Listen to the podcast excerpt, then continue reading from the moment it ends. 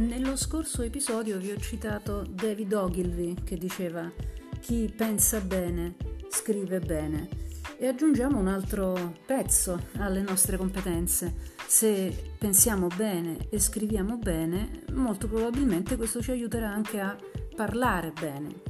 Oggi voglio parlarvi proprio di public speaking o eh, capacità oratoria, capacità di eh, parlare, non necessariamente ad un grande pubblico, anche prendere la parola in un meeting con un po' di persone è eh, un esercizio di tecnica oratoria, eh, oppure fare una presentazione davanti a, a, a un team di, di, di colleghi eh, o di capi eh, e qui scatta appunto l'emotività. Come si fa a vincere l'emotività? Eh, risposta? La mia? Non lo so, però ho qualche eh, ricordo e qualche esperienza che posso condividere con voi. Bene, parliamo di public speaking o capacità eh, oratoria eh, perché nel marketing, nella strategia, nella gestione di un business è fondamentale sapere esporre delle idee e quindi comunicare in forma scritta, in forma verbale.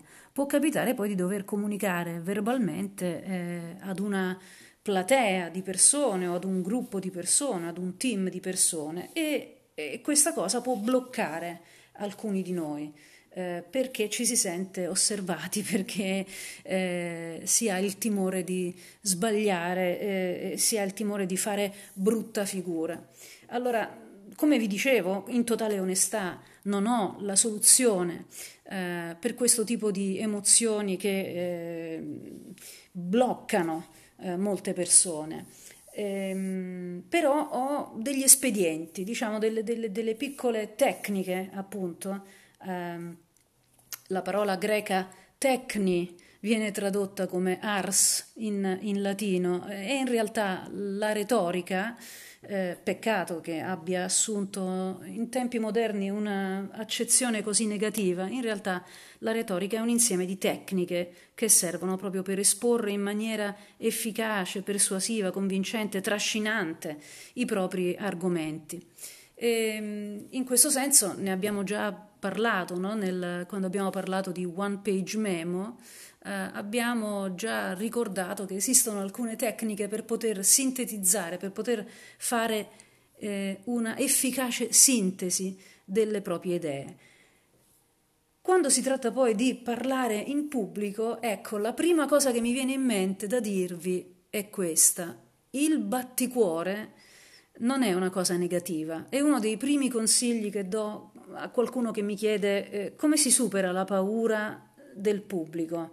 Eh, conosco molto bene il batticuore che prende eh, l'oratore poco prima che, che, sia il suo turno, no? quando sta per arrivare il, il, suo turno e deve prendere la parola, deve alzarsi, magari salire su un palco oppure prendere possesso eh, della, della, della proiettore eh, o del webinar, visto che oramai siamo tutti online, e deve prendere la parola. E, mh, mm, negli attimi precedenti comincia ad aumentare il ritmo cardiaco terribilmente. Se questa cosa è una cosa che non conoscete e che avete provato poche volte, è una cosa che vi spaventerà Ecco, la prima cosa che, che, che, vorrei dire è non spaventatevi. Il batticuore io lo interpreto come un segno di energia positiva, eh, il batticuore lo interpreto come un mio amico, ecco, lo vedo come un amico e non come un nemico, mi sta dotando di quella carica di energia necessaria per poter eh, affrontare il momento in cui divento il protagonista, prendo la parola e gli altri eh, mi ascolteranno. Quindi, quindi questo primissimo suggerimento è non spaventarsi del, del batticuore, dell'emozione. L'emozione è una cosa bella, è una cosa positiva, vuol dire che siamo vivi, vuol dire che siamo pronti a, ad affrontare quel momento. Il secondo suggerimento è avete provato l'incipit circa 58 volte davanti allo specchio, perché uno dei modi che io personalmente ho sperimentato per farmi passare eh, la paura ehm, è fare le prove rehearsal, fare le prove. eh, provare, provare, provare, provare, diceva il film contro Isi, no? E, ehm, e funziona, funziona perché eh, quando si ha un incipit scolpito in mente, lo si è ripetuto tante di quelle volte, che le parole arriveranno, cominceranno a fluire e nel momento in cui le parole cominciano a fluire, quel batticuore si calma e cominci a prendere eh, il controllo della situazione, perché appunto l'incipit, l'inizio eh, era molto chiaro, era molto eh, facile da ricordare dal momento che, dal momento che lo avevi ripetuto eh, tante di quelle volte eh, da renderti sicuro, no?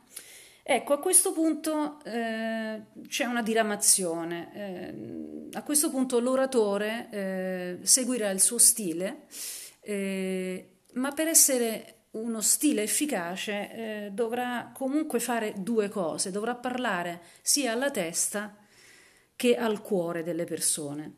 Ehm, alla testa espor- esponendo gli argomenti in maniera lineare, eh, razionale, eh, con delle premesse, con eh, delle conseguenze che derivano da quelle premesse, in un modo semplice da capire, quindi frasi brevi, frasi semplici. Ma oltre che alla testa, che come sappiamo, in noi esseri umani facilmente si stanca, eh, l'attenzione dura poco, il bravo oratore sa parlare anche al cuore, cioè usa anche le emozioni. E in questo un altro piccolo suggerimento che vi posso dare è ehm, usare delle storie, degli aneddoti, degli esempi personali. Ehm, cercare il terreno comune eh, avete presente quando si fa la classica domanda quanti di voi hanno pensato che o quanti di voi hanno provato questa cosa? Quello è un modo per eh, tirare sulla propria barca gli interlocutori, farli sentire partecipi di una storia. Diverso è il registro dell'ironia, fare la battuta per essere ironici eh, in modo simpatico, per essere bravi eh, bisogna stare, rimanere nelle proprie corde, no? non tutti eh, sono mm, bravi improvvisatori, eh, non tutti sono, hanno, hanno dire, il, il, dono della, eh, dell'ironia, eh, però personalmente per esempio ho trovato che il registro dell'autoironia mi è particolarmente congeniale, quindi magari se voglio rompere un po' il ghiaccio eh, o allentare o alleggerire un pochino il discorso, eh, di solito ci infilo una battuta su me stessa, no? la tipica battuta è quella che non so cucinare ma so fare ottime strategie di comunicazione, questo ultimamente eh, l'ho detto all'inizio di una presentazione ad un evento e ha eh, chiaramente eh, attirato attenzione e simpatia, ma non ci sono regole, Qui veramente bisogna rimanere nelle proprie corde perché altrimenti stride, altrimenti l'ironia forzata, eh, come sapete bene, non funziona. No? Quindi abbiamo detto argomentazioni chiare, eh, dati esposti in maniera eh, inequivocabile, eh, frasi eh, brevi e anche qui i latini ci insegnano repetita juvent, dicevano così, eh, ed è vero, le parole chiave aiutano, i concetti chiave aiutano se ripetuti, eh, non all'infinito chiaramente, ma eh, nei passaggi chiave, perché aiutano a fissare eh, nella memoria eh, i concetti più importanti, quindi sia le parole chiave sia i concetti eh, ripetuti magari nel passaggio da una parte all'altra dalla, della, della presentazione.